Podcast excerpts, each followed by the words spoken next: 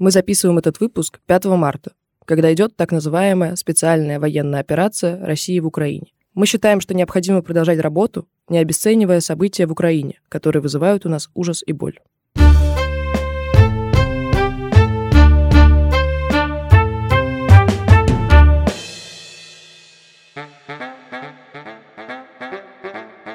Всем привет! Это подкаст «Окей, зумер» от студии «Заря». С вами Зоя, всем привет, и Лёва. Привет всем. Изначально мы не планировали записывать этот выпуск, но после двадцать четвёртого февраля поняли, что его необходимо сделать. Пропаганда как явление появилась не вчера и уже давно имеет большое влияние на общество и не только на российское. Поэтому мы будем использовать теории и примеры, которые уже доказаны в научном сообществе, и поменьше ссылаться на сегодняшний день, который еще только предстоит изучить. Для начала стоит вообще определить, что такое пропаганда. Есть довольно понятное определение, которое мы сейчас скажем и, я думаю, обсудим с Левой. Пропаганда — это распространение информации, фактов, аргументов, слухов, полуправды или лжи для того, чтобы воздействовать на общественное мнение. Преднамеренность и какой-то акцент на манипулирование отличают пропаганду от разговора, от свободного обмена идеями, от качественной журналистики. Главный поинт здесь в том, что распространяется информация не только факты, то есть разные примеры того, как распространяется пропаганда, мы еще обсудим. А, во-вторых, важно, что это манипуляция общественным мнением, то есть это распространяется не просто так, а с какой-то определенной целью. Еще очень важно не путать пропаганду с агитацией, потому что очень часто эти слова ставят в ряд, но агитация, например, политическая на выборах, она предполагает призыв к какому-то действию. Зачастую та же самая агитация на выборах, она не несет в себе цель а, привить какую-то одну точку зрения, а обязывает к какому-то действию, в то время как пропаганда, она именно навязывает тебе определенный способ мышления, определенные категории, определенные точки зрения и определенные идеи. То есть, если на примерах, агитация — это, например, тебя агитируют сходить на выборы. То есть там ты сможешь сделать свой выбор. Пропаганда, если тебе говорят сходить на выборы и проголосовать за кого-то конкретного. Ну и в целом пропаганда бывает совершенно не такой прямой и тупой, типа «иди голосуй за этого». Это намного более длинный и более сложный процесс, который работает не в ту же секунду, а работает годами. Одним из первых людей, кто изучил теорию пропаганды и ее влияние на общество и на медиа, был американский медиа-исследователь Гарольд Лассуэлл. Он зафиксировал, что важна не столько суть сообщения, сколько максимальная огласка и максимальный его охват. То есть, по факту, он считал, что вот то, что говорят в пропаганде, это не супер важно. Важно, насколько это может дойти до среднего человека, чтобы он это все услышал и принял. Эту точку зрения разделял э, еще один уважаемый, так сказать, в медиа человек Уолтер Липман, американский писатель, журналист, э, политический обозреватель. Он сомневался в том, насколько среднестатистический человек может сделать э, какие-то правильные выводы даже при наличии большого количества информации. И поэтому в целом он считал, что медиа под угрозой пропаганды, потому что в целом ее пропагандировать может начать кто угодно, и человек в это поверит, потому что журналистика, которой сам же занимался Липман, она не дает достаточно, чтобы вот этот среднестатистический человек сделал правильный выбор. И он считал, что нужно создавать какой-то отдельный механизм, который будет э, регулировать это все, который не будет давать пропаганде вырываться, который будет достаточно жестким, но при этом как бы нормальным.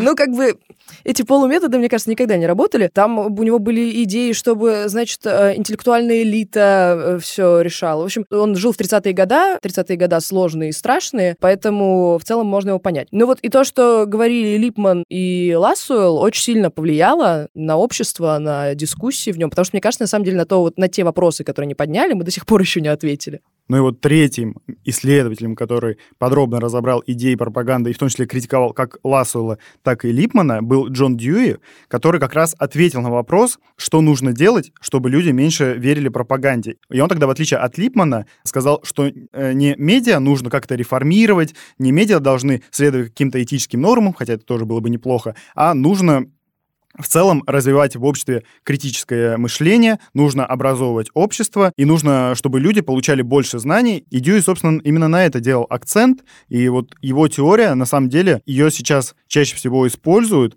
в, когда спрашивают каких-то современных политологов и социологов, как сделать так, чтобы люди не верили пропаганде. Все говорят, что нужно просто образовывать людей, чтобы они отличали пропаганду от честной журналистики и смогли за счет этого построить свое мнение. И мне кажется, вот это максимально здравый подход, потому что медиа-медиа, но как бы у каждого из них своя политика, и сложно принять такой закон, чтобы медиа все были этическими, потому что это очень расплывчатая формулировка. В то время, если у каждого медиа будет своя точка зрения на тот или иной счет, и люди смогут выбирать между ними просто, какие медиа им близки, каким источникам они хотят доверять, а какие, по их мнению, являются пропагандистскими.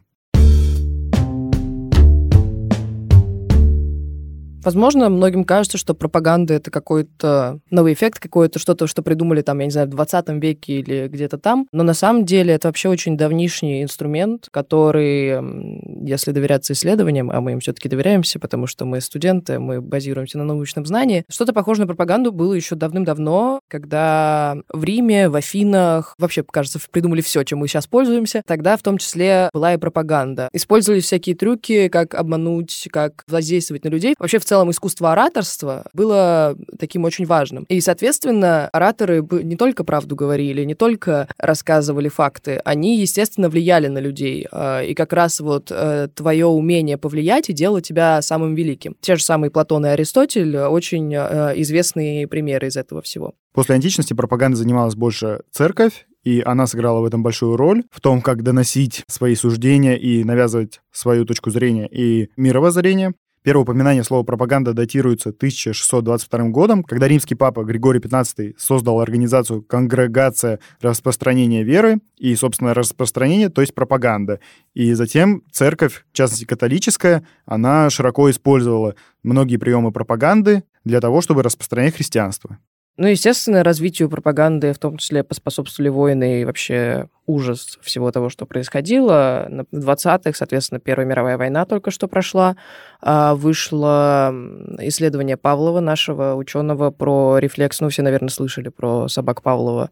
И вот это все, соответственно, про то, как можно влиять на их мотивацию. Зигмунд Фрейд начал тоже выпускать свои работы. Соответственно, в целом психология начала развиваться, а это очень помогло манипулятивным средствам. Соответственно, после Первой мировой войны это все начало развиваться. Как вы знаете, совсем скоро после Первой мировой была Вторая мировая. И там это в целом привели в какой-то уже очень объемный и очень понятный пример.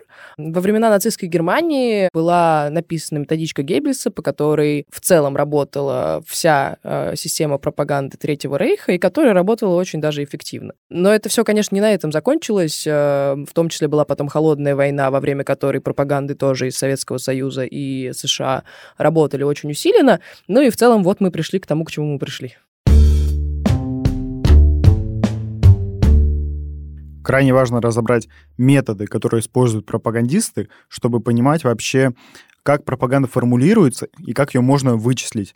Потому что если ты понимаешь технологию, то сами сообщения ты сможешь распознать, как они делаются, и, соответственно, ты не будешь доверять им. Первое, с чего мы начнем, это язык пропаганды. Наверное, такое главное, за счет чего строится пропаганда. У пропагандистов есть большое количество технологий, манипуляций, которые они транслируют именно через язык. И первое, наверное, самое а, такое внятное и показательное — это пропагандистское клише. Это какое-то выражение, которое призвано опорочить врага и которое затем массово применяется в СМИ, а затем уже переходит в обычный фольклор, я не знаю, в обычный язык, и люди его передают между собой, и оно становится довольно привычным. «Империя зла» как раз одно из таких пропагандистских клише, которое уже давно вошло в наш обиход, и мы все знаем, что это такое. Из этой же серии «Мировая закулиса», «Железный занавес» — все это термины холодной войны, которые придумывали как у нас, так и на Западе. И, в общем-то, они уже крепко осели в сознании людей и до сих пор, на самом деле, применяются по поводу и без.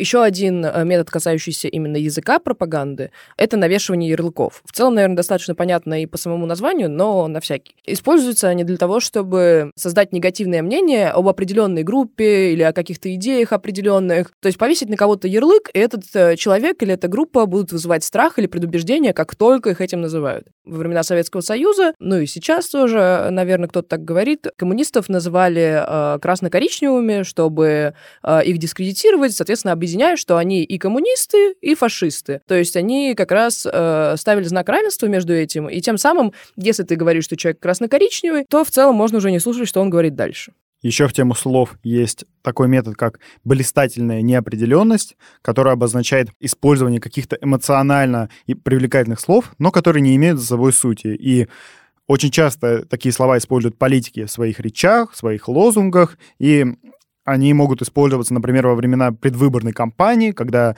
обещают все свободы, все демократии, все права всему населению. Но, по сути, эти слова не несут в себе никакого смысла. Зачастую они созданы только для того, чтобы зацепить публику и для того, чтобы общество поверило в то, что оно начнет жить хорошо благодаря обещаниям этого политика. Еще один э, метод, который в целом помогает всем предыдущим стать еще более эффективными, это повторение. Его постоянно все используют, повторяют одни и те же утверждения, чтобы они были привычными, чтобы они были тем, что во что ты уже веришь. То есть, когда тебе это повторяют двадцатый раз, тебе кажется, что это уже очевидная вещь, которая является, знаешь, такой аксиомой. Человеку кажется, что если он что-то помнит, то это абсолютная правда. Просто потому, что это где-то на фоне жужжало постоянно и повторялось очень много раз. Ему все равно кажется, что это правда, несмотря на то, что это скорее механизм. Еще один крайне важный языковой метод пропагандистов – это так называемая подмена, когда используются эвфемизмы и более благоприятные определения для каких-либо слов, и зачастую они используются, когда нужно как-то характеризовать не очень хорошие вещи и не очень хорошие поступки. И они, конечно, используются, когда нужно как-то замазать или смягчить какие-то насильственные действия. Вот, например, гестапо не арестовывало граждан, а подвергало предварительному заключению.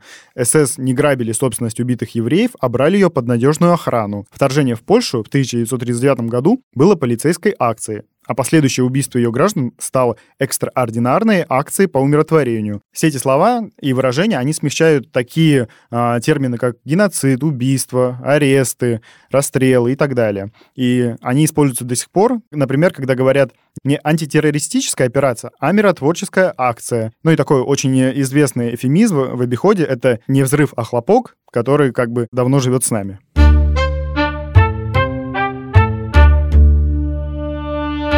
На этом на языке пропаганды мы закончили, но это далеко не все методы, которые используются. Например, пропагандисты часто к чему-то апеллируют. Во-первых, апелляция к личности. То есть вместо логической какой-то дискуссии оппонента называют как-то. Вместо того, чтобы говорить про аргументы, говорят про личность. В более бытовом плане, то есть это просто переход на личности. Например, часто своих оппонентов со времен Второй мировой войны, если тебе нужно унизить своего оппонента, тебе нужно как-то его связать с фашистской Германией, с Гитлером, с нацистской идеологией, и сразу все, что скажет этот человек, становится нерелевантно. Еще одна апелляция, которую очень любят использовать пропагандисты, это апелляция к большинству.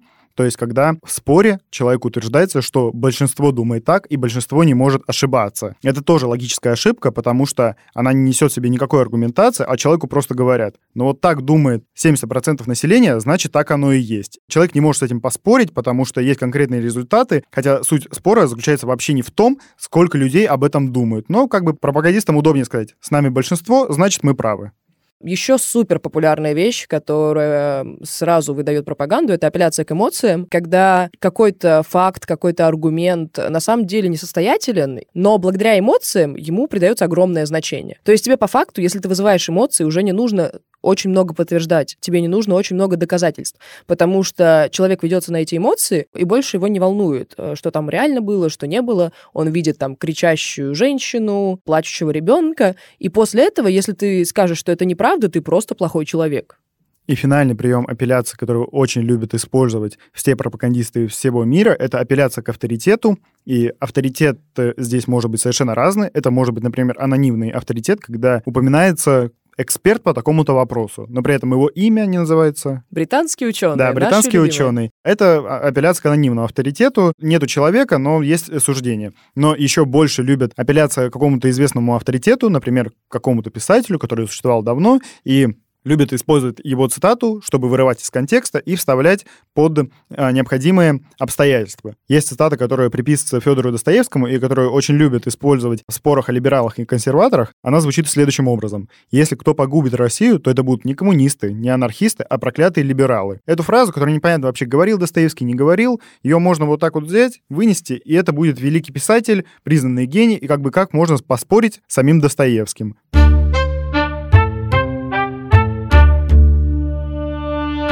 Еще есть один метод пропаганды, там названия будут дальше все лучше и лучше, этот называется «Фургон с оркестром». Что это значит? Как раз чем-то связано с апелляцией к большинству, про то, что тебе нужно присоединиться к большинству, которое победит, от имени которого как раз высказывается пропагандист. То есть, ну, если ты в здравом уме, ты должен присоединиться к людям, которые победят, которые правы, которые молодцы вообще по жизни. И, соответственно, это давит пропагандист. Например, в США из-за разницы во временных зонах о результатах выборов в восточной части сообщают тогда, когда на Западе еще продолжается голосование. И, соответственно, на основании этого проводилось исследование о том, как вообще это влияет на поведение избирателей в западной части именно США, которые узнают, соответственно, результаты восточной части. И в тысяча девятьсот восьмидесятом году Эн Би Си Ньюс на основании экзит-полов объявили Рональда Рейгана победителем президентской гонки за несколько часов до того, как окончилось голосование на Западе. Интересно, что то, как проголосовала другая часть страны, очень сильно влияет на то, как ты пойдешь голосовать. Еще одно прекрасное название — «whataboutism» от фразы «what about», которая переводится как «а как насчет?». Когда ты дискутируешь с кем-то, соответственно, тебе отвечают не ответом на твой вопрос, а на вопрос отвечают вопросом. В целом, мне кажется, и в личном общении это достаточно частая вещь, но при этом все еще раздражающая, но на уровне пропаганды это тоже происходит. Эта тактика применялась Советским Союзом, когда их критиковали, а они в ответ говорили: «А как насчет того, что вы сами такие?» И, соответственно, как какое-то похожее событие называлось в западном мире. Когда в восемьдесят шестом году произошла известная авария на Чернобыльской атомной электростанции, в ТАСС было короткое сообщение о том, что это произошло, в котором после этого отмечалось, что в Соединенных Штатах было много аварий от э, одного побережья до другого. ТАСС сообщил, что вообще в тысяча девятьсот семьдесят девятом году американская антиядерная группа зарегистрировала две тысячи триста аварий, поломок и других неисправностей. То есть вместо того, чтобы рассказать про то, что происходит у тебя, ты перекидываешь на то, что происходит в, в другой части мира. И в Америке в целом происходит ровно то же самое. У Америки какая-то проблема, она говорит, а у вас еще хуже. Еще один метод э, с не менее смешным названием называется «хвост виляет собакой». Это известный пропагандистский метод, когда нужно избежать какого-то большого скандала или замять принятие, например, нового закона и сделать его незамеченным для общества. И для этого как раз используют вот эту технику «walk the dog» или «хвост виляет собакой». И чтобы ее осуществить, нужно поднять волну обсуждения вокруг какого-то второстепенного вопроса, на фоне которого более важное и глобальное событие или действие, оно пройдет незаметно для широкой аудитории. Эту технику Технику очень сильно любят американские президенты в последние тридцать лет. На ее основе даже снят фильм с Робертом Де Ниро и Дастином Хоффманом. Называется как раз «Хвост виляет собакой», или даже по-русски «Плутовство», по-моему, есть такое название. Да. Вот. Очень классный фильм, всем вам рекомендуем. И если реальные кейсы применять, то, например, Билл Клинтон, когда он сталкивался с импичментом в девяносто седьмом, кажется, году, из-за скандала с Моникой Левински, он приказал нанести ракетные удары по Афганистану и Судану, чтобы отвлечь внимание от внутренних проблем. То же самое он делал в девяносто девятом году, когда происходили бомбардировки Югославии, и эту же технику, например, использовал Дональд Трамп, когда в семнадцатом году он приказал нанести ракетные удары по Сирии, в то время как внутри США проводилось расследование российского вмешательства в выборы шестнадцатого года.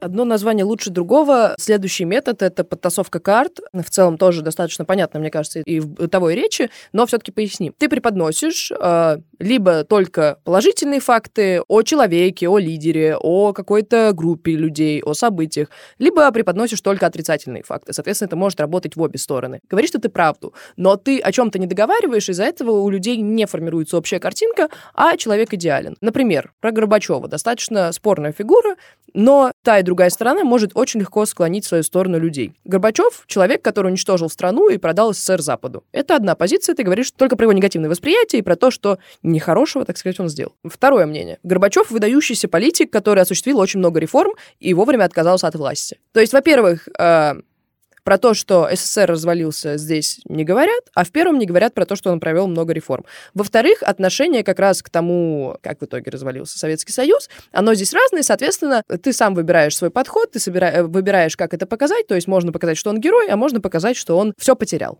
В тему еще исторических примеров есть метод переписывания истории, когда как бы с историческими фактами проводится определенная манипуляция, в том числе и подтасовка карт, и когда нужно представить публике какую-то определенную картину о том или ином историческом персонаже или периоде в истории. Это хорошо видно на примере нашего любимого, но на самом деле нет, Иосифа Виссарионовича Сталина, образ которого меняется в зависимости от обстоятельств. Рассмотрим хронологически. пятьдесят третий год, Сталин умирает, и в пятьдесят седьмом Хрущев развенчивает культ личности Сталина. Общество резко понимает, что Сталин был тираном. Затем брежневский застой, Сталина вновь любят. Затем к Сталину, как и к Советскому Союзу, уже довольно холодное отношение. Опять декоммунизация, к Сталину максимально негативно относятся, все уже хорошо знают о его репрессиях. Затем в нулевых годах образ Сталина вновь начал подкрепляться, его начали воспринимать не столько как тирана, сколько как великого вождя, который выиграл войну, который построил атомную бомбу и так далее.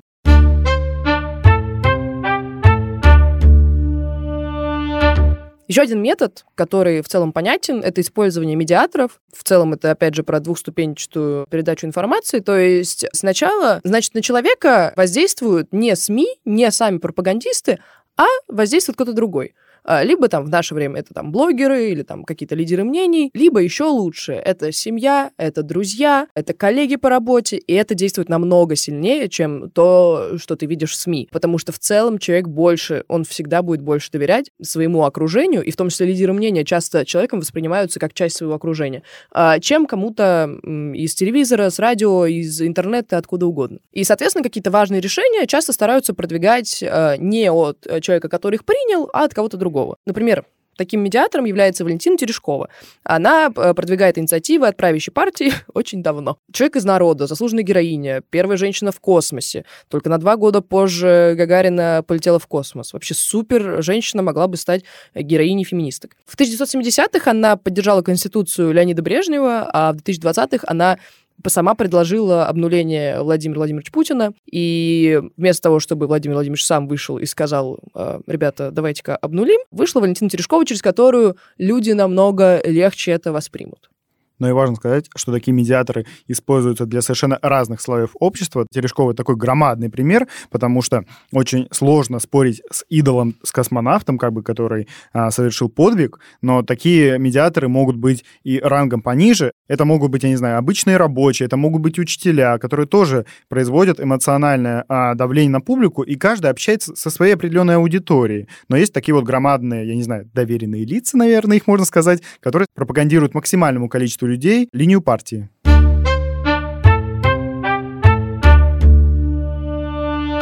Еще один излюбленный прием, который давит на эмоции, это очевидцы события, когда опрашиваются какие-то люди, чтобы рассказать о каком-то трагическом событии, и затем их рассказы пересказываются во многих СМИ, и как бы это уже не просто точки зрения журналистов, а людей событий. Как пример такого эмоционального давления может быть война в Персидском заливе. В тысяча девятьсот девяностом году в мировых СМИ появился рассказ пятнадцатилетней девочки о том, что она видела, как иракские солдаты вытащили пятнадцать младенцев из роддома и положили их на холодный пол умирать. Имя девочки не разглашалось, и никаких подтвержденных данных об этом случае нету, но большинство людей поверило, потому что все знали о том, что идет война, и о том, что иракские солдаты могут в теории такое осуществить, и никого бы не волновало, правда это или неправда, если это рассказано от первого лица и вот в таком эмоциональном тоне.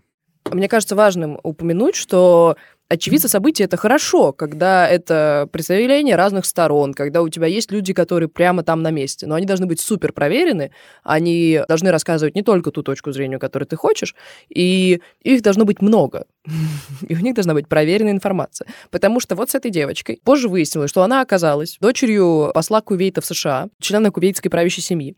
И потом вообще стало, что большинство остальных свидетелей, они были подготовлены и выставлены известной фирмой по public relations, как раз потому, что мы сейчас обсуждаем, Hill Amp, Knowlton, и в целом это уже никого не волновало, потому что тот эффект, который произошел, он уже произошел. А дальше факты, не факты уже в целом никого не волнуют. Еще один прием, который, я думаю, всем вам так или иначе знаком, это создание угрозы. Суть его, я думаю, понятна из названия. Он нужен для того, чтобы людей заставить бояться, и неважно, это настоящая угроза или вымышленная. И чаще всего используется следующая технология. Иллюзорная или реально существующая опасность какого-либо явления, она многократно усиливается, тиражируется в СМИ и доводится до какого-то абсолюта или даже до абсурда. Например, популярный пропагандистский лозунг «Патриотизм против терроризма» появился в США после терактов одиннадцатого сентября.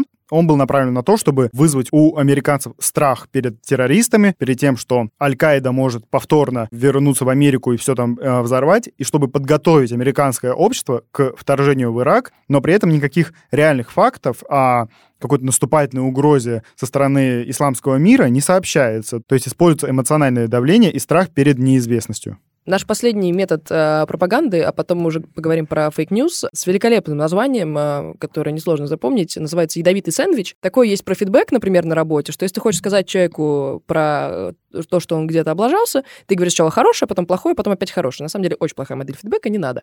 Но, в общем, здесь почти то же самое, только он ядовитый. Соответственно, позитивное какое-то сообщение, оно дается между какой-то негативным предисловием и негативным заключением, чтобы это позитивное сообщение человек не особо заметил. Всегда лучше не соврать, а убедить человека или не дать ему заметить какую-то ненужную вещь. То есть в целом ее даже можно сказать, но так, что вокруг будет негатив, этот негатив съест эту ненужную правду. Например, в девяносто девятом году этот способ использовался в телевидении, на телеканале эн тэ вэ. Тогда шла активная подготовка к населению к президентству Владимира Путина, и эн тэ вэ, который был оппозиционно к нему настроен и принадлежал Гусинскому, у него была следующая технология. Он показывал сюжет о Второй Чеченской войне и о том, как там гибли российские солдаты. Затем он показывал какое-то высказывание Путина по поводу будущего России и будущих выборов. А затем они возвращались к Чеченской войне. И таким образом у аудитории складывался образ власти, который волнует только ее победа на выборах, а не то, что где-то там множество российских солдат и военных умирают. Зачем мы вообще перечислили все эти методы пропаганды? Не для того, чтобы вы стали пропагандистами, не нам, конечно, решать, но все-таки. А для того, чтобы вы научились отличать. И мы тоже с Левой, когда готовились к этому выпуску, улучшили свои знания в этом плане и научились отличать, где пропаганда, а где правда, где мной манипулируют, а где вроде бы нет. А даже если манипулируют, может, я могу оттуда вырвать какую-то нормальную информацию, потом вырвать из другого источника и соединить это в какую-то нормальную картину мира. И вот те знания того, как э, действуют пропагандисты, в этом могут помочь. Помимо пропаганды, в современных медиа есть еще одно опасное явление, которое формирует ложное представление о окружающем мире, и это называется фейк-ньюс, модное нынче понятие, скажем так. Что оно под собой подразумевает? В принципе, фальшивая новость, фейк-ньюс — это новость, которая полностью составлена или сфабрикована для того, чтобы обмануть читателя, и в первую очередь она нужна, чтобы увеличить трафик прибыли. Это может быть просто кликбейтное сообщение, которое никакой правды за собой не несет.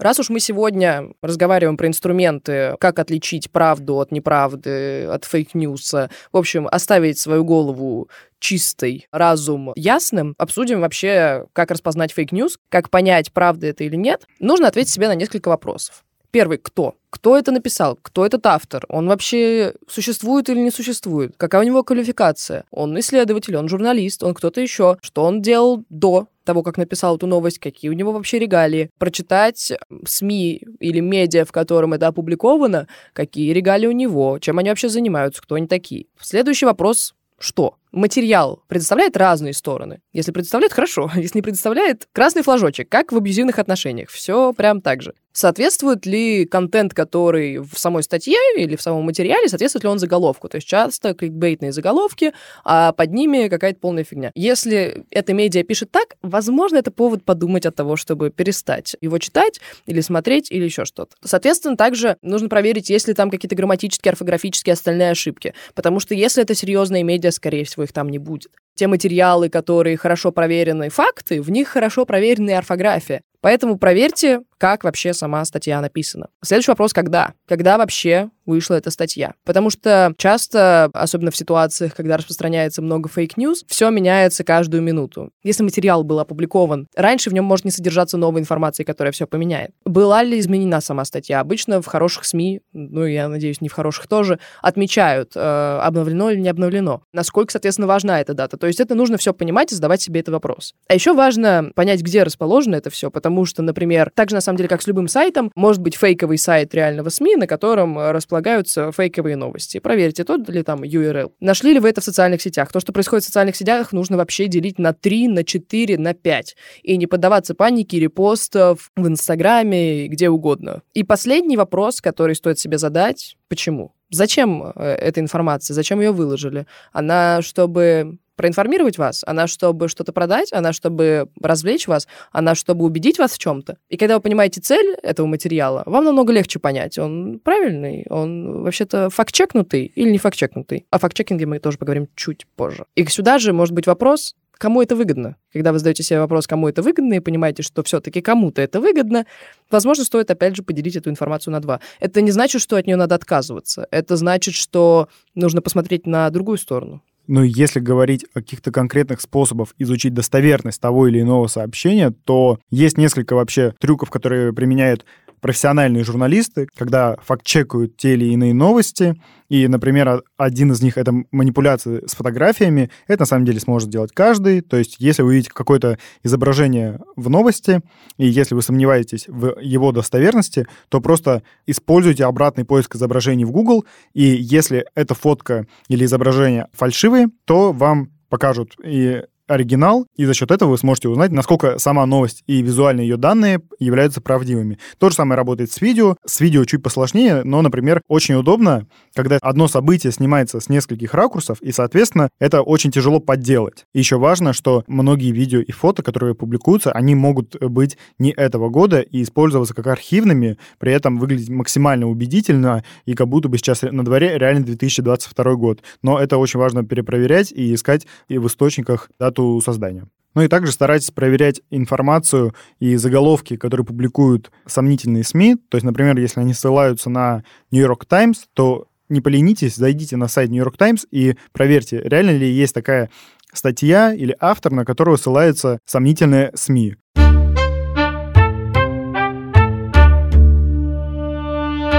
Ну и то, о чем я уже упоминала, фактчекинг, что это вообще такое? Это проверка фактов. В хороших медиа для этого есть отдельный человек, который вот там приходит к нему материал, особенно если это какое-нибудь расследование долгое, и он вот какое-то время сидит и собирает все факты. Правда ли это было, правда ли это сказали? То есть там, если это какое-то расследование, он слушает расшифровку, либо слушает оригинальную аудиозапись и сверяет, насколько в статье, в материале все правильно преподнесено.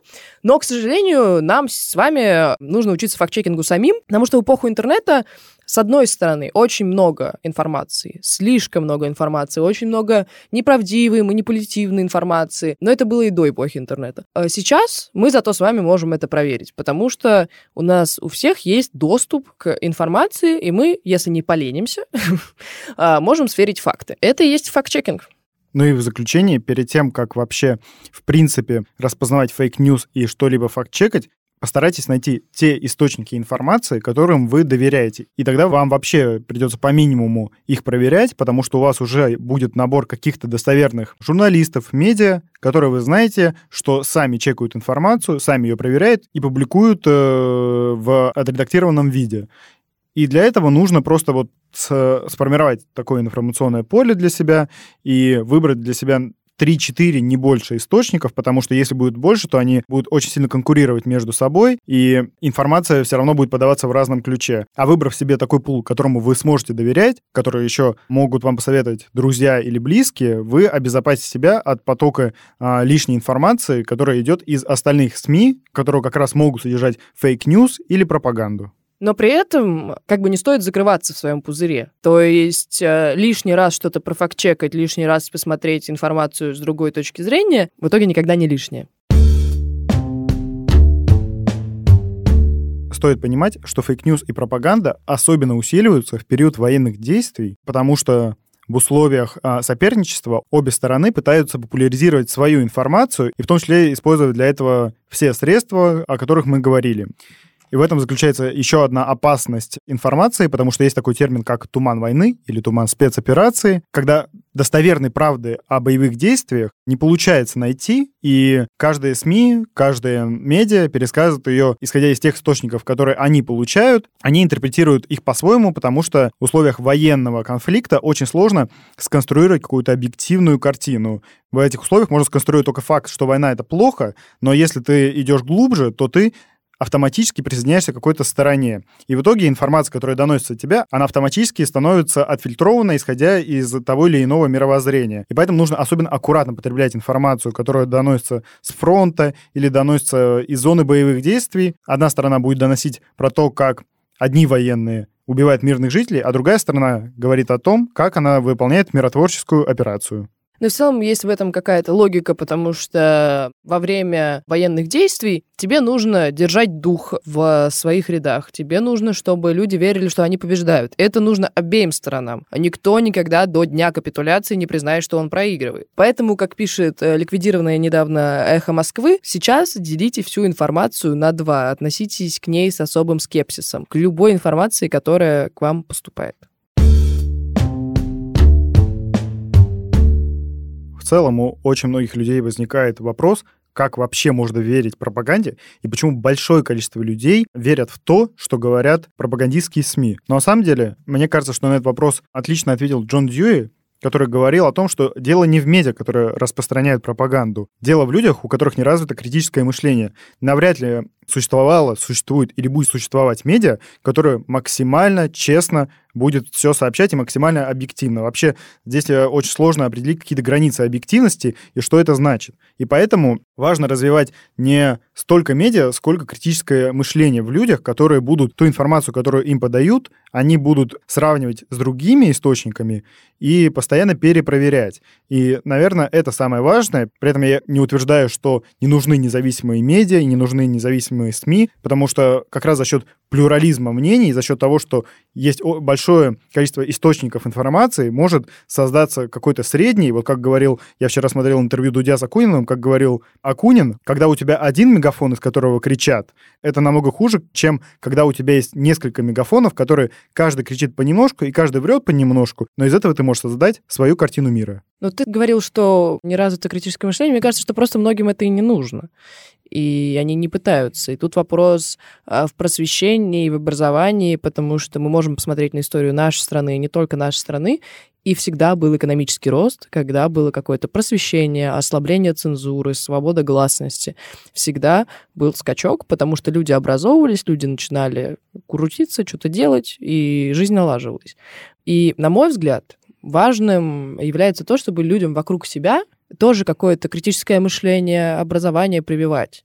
Не в плане сверху как-то, вот я умный, а вы не очень, поэтому я вам все расскажу, а просто поделиться с ними источниками информации. Мне важно, чтобы мои близкие обладали критическим мышлением, но если им самим это не нужно, я могу с ними поговорить и предложить им разные источники. Вполне вероятно, что первый раз они мне скажут, что ну, дурочка ты совсем. А второй раз я могу объяснить им, почему им это для меня важно. Второй раз они, может, уже с меньшим скепсисом посмотрят. И это очень длинный процесс, который в моей семье работает, и я понимаю, что мне сейчас комфортно находиться в своей семье, и да, у нас на какие-то темы разные взгляды, но при этом, во-первых, мы можем обсуждать, во-вторых, я знаю, что я могу предоставить им другой источник, и они сформируют какую-то свою позицию. Еще очень важно выбирать интонацию для таких разговоров и продвигать свою позицию не с напором, не с какой-то агрессией, потому что тогда ты как раз занимаешь место того самого пропагандиста, который говорит тебе «верь в это и больше ни во что другое». А нужно сообщать об этом максимально спокойно и, ну, как бы сохранять формат дискуссии, когда вы обсуждаете позиции, каждый аргументирует свою, и тогда вы, во-первых, лучше друг друга понимаете, в-третьих, есть вероятность, что кто-то из вас больше прислушается к позиции другого, потому что ругань и обвинение в том, что все твое мировоззрение, все твои принципы и все твои политические взгляды, которые были у тебя на протяжении очень долгого времени, это ложь, это ни к чему хорошему не приведет. И сюда же запаситесь аргументами. Люди не должны вам просто так верить. Многие дискуссии, о которых я знаю, они проходят ровно в формате тех пропагандистских схем, про которые мы сейчас поговорили. И очень страшно, когда такое происходит между близкими людьми. И если вы запасетесь аргументами, спокойными аргументами, не переходящими на личность, не переходящими в хлопанье дверьми, вам будет легче. И вашему э, собеседнику будет легче. И, возможно, из этого даже что-то получится. А если не получится, то, может быть, вы просто поймете и примете друг друга. Не обязательно, что там позиция ваших близких изменится от одного такого разговора. Точно не изменится. И таких разговоров нужно очень много и постепенно. Может, вообще не изменится, но вы найдете какой-то способ об этом говорить. Когда я готовился к выпуску, у меня было стойкое ощущение, что пропаганда нужна для того, чтобы деморализовать людей и чтобы они не принимали никакое участие в политической жизни. Потом я прошарил за разные политические режимы и с шоком узнал, что на самом деле пропаганда в разных режимах работает на разные результаты. Например, пропаганда в демократическом режиме, она нужна для того, чтобы мобилизовать народ, чтобы побудить его каким-то активным действием, для того, чтобы население пошло и проголосовало или сделало какое-то политическое действие, потому что в демократическом режиме очень важно мнение народа и его голос. И то же самое важно в тоталитарном режиме, где нужно, чтобы народ строго следовал линии партии и во всем ей подчинялся, и в том числе вступал в какие-то профсоюзы, какие-то комсомолы, партии и так далее. Но в авторитарном режиме пропаганда осуществляется для того, чтобы люди вообще не думали о политике. И я сейчас намного лучше понимаю нашу страну и наше население, которое очень долгое время слушало пропагандистские лозунги, и в итоге большое количество людей встало в позу «я вне политики». И на самом деле это очень грустно, потому что, по сути, власть и пропаганда добились того, чего они и хотели. Они отодвинули людей от политики и дали им возможность думать, что от них ничего не зависит, и их голос совсем не важен. Но в демократическом режиме мнение людей невероятно важно, и в том числе пропагандисты это знают и используют. Ну и в целом мне хочется сказать, что голос, правда, важен. То есть голос одного человека, голос тем более многих людей, очень важны, несмотря на то, что мы привыкли э, жить в условиях, что мы ничего особо не решаем, и в целом устраивать свою какую-то жизнь, и все нормально. Но в любом режиме, если посмотреть на историю любой страны, важно, что думают люди, потому что они живут в этой стране, и их больше. Поэтому так много денег тратится на пропаганду в любой стране, потому что если тебя поддерживает общество, тогда ты всесилен. Как только общество перестает тебя поддерживать, начинаются не самые веселые события. В общем, хочется просто еще раз и себе, и тебе, и всем сказать, что наш голос важен, и нельзя самим от него отказываться. Не молчите. Надеемся, что этот выпуск, придуманный и записанный в экстренных условиях, будет для вас полезен. Пропаганда и фейк-ньюс есть везде, в телевизоре и в интернете, в газетах и телеграм-каналах. Очень важно это понимать, внимательно отбирать источники и отличать непредвзятую журналистику от откровенных манипуляций, особенно в условиях так называемых военных спецопераций. С вами были Зоя, всем пока, и Лёва. Пока всем. Над выпуском работали редактор Лев Елецкий, звукорежиссерка Вита Ломакина, продюсерка Лера Кузнецова, ресерчер Даня Макевнин, автор джингла Юра Фанкени, дизайнерки обложки Ксюша Филатова и Дана Шерстнева.